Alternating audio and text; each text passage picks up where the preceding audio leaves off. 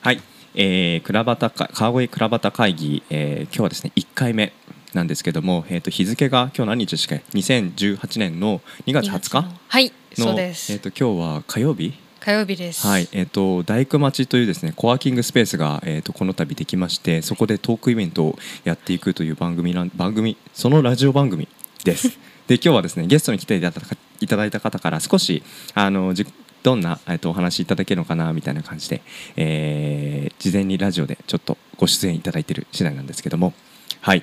では、はいゲストの方です。えっ、と恵比寿谷さん、はい、恵比寿谷です。はい、よろしくお願いします。ちょっとお簡願単いにします。よろしくお願いします。簡単に自己紹介いただいてもよろしいですか。はい、えっ、と飯能市出身、川越市在住おお、で、今はあの日誌と一緒に、あともう一人田中さんという人と一緒に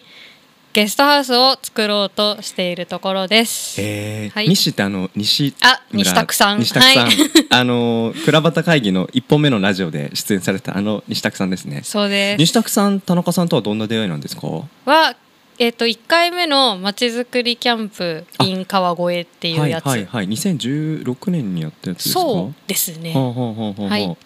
でご一緒された。そうなんです同じチームになったので、うんちなみにそのまちづくりキャンプあの初めて聞くよっていう方もしかしたらいるかもしれないんでどんなはイベントというか取り組みだったんですか、えっと、川越市とオープン A という会社が一緒になって、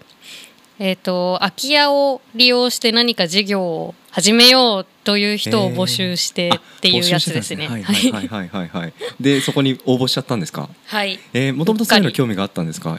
エビちゃんエビちゃんと呼ばせてもらいますけそどうですね興味はあったとは思いますなんか古い建物がどんどん壊されちゃうのはすごく悲しいなとは思っていたんですけど、まあ、自分に何ができるかは全然分からず、うんとりあえず参加してみました、えーそしたらねもうはい今はゲストハウスちゃぶ台でしたっけちゃぶ台ですちゃぶ台のお話ちょっはとお聞きしてもいいですか、どんな取り組みされてるんですか今はちゃぶ台今は、うんえっとまあ3人で始めてまだ1年3ヶ月ぐらいなんですけど、うんまあ、とりあえず物件を探すのに1年ぐらいかかりましたで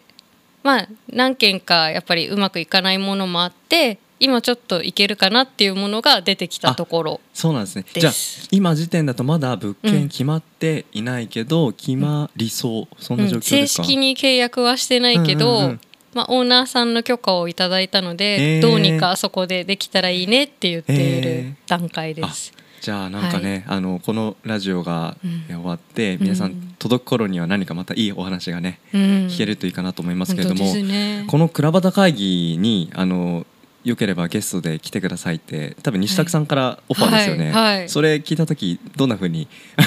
いや 人間違いかと思いま した。なんか送信間違えちゃったのかなと思って。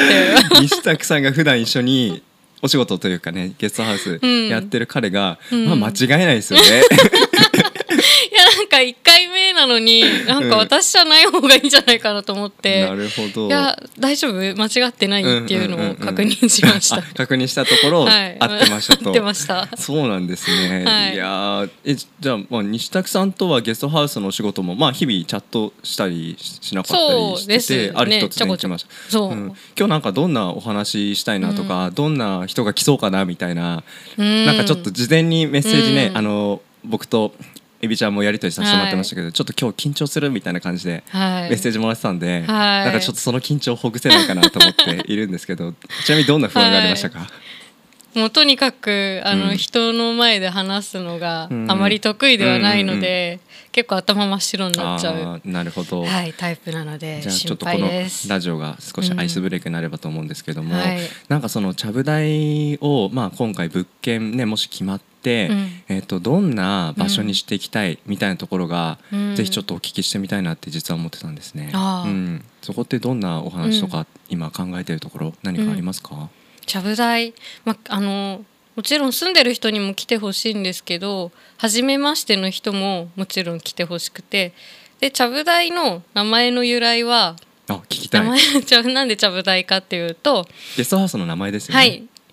えっとどうしても私が大きなちゃぶ台を置きたいっていうふうに思ったんですね。それはあの丸いテーブルって初対面の人でもとても距離が取りやすくあー座れるなと思ってどうしても置きたいなっていうことを発言した時からちゃぶ台っていう名前になったんですけど、